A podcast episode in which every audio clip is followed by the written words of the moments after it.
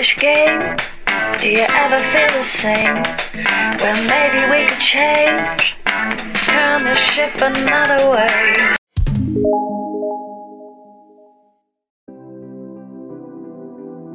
So, I have been reading this book called Habitudes by Dr. Tim Elmore, and this book is very interesting, very interesting, and it helps me to do a self assessment actually.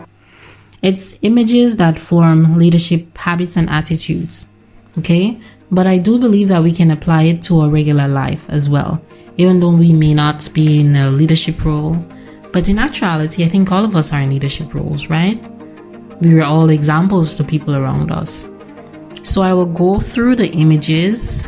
Um, in I would use a few episodes and go through the images in a way that it can be applicable to our own lives. This image is about splashes and waves.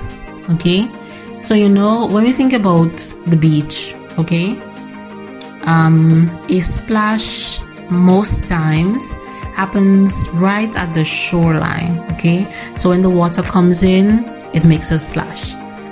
A wave, however, often happens further out at sea. Even though we're on the shoreline, we can still see it. It makes a lot more of an impact than a splash. Okay, so it's a lot more. It leaves a, a leaves more of a lasting impression as compared to a splash.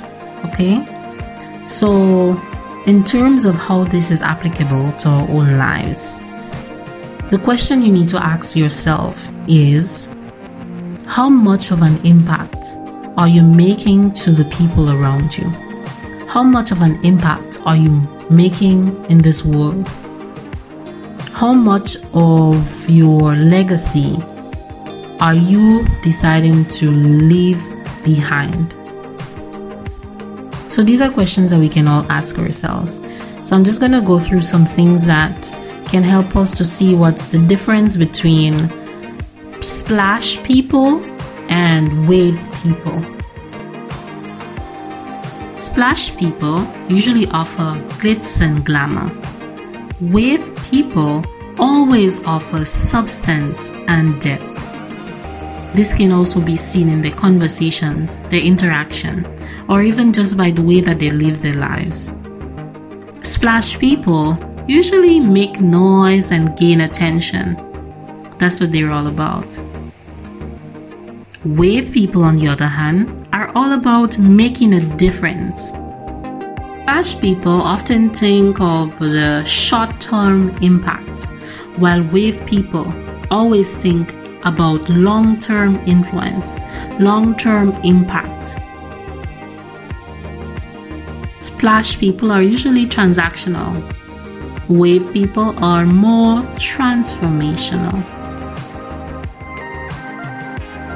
Remember, be yourself, love yourself, and live freely. Peace and hey grease.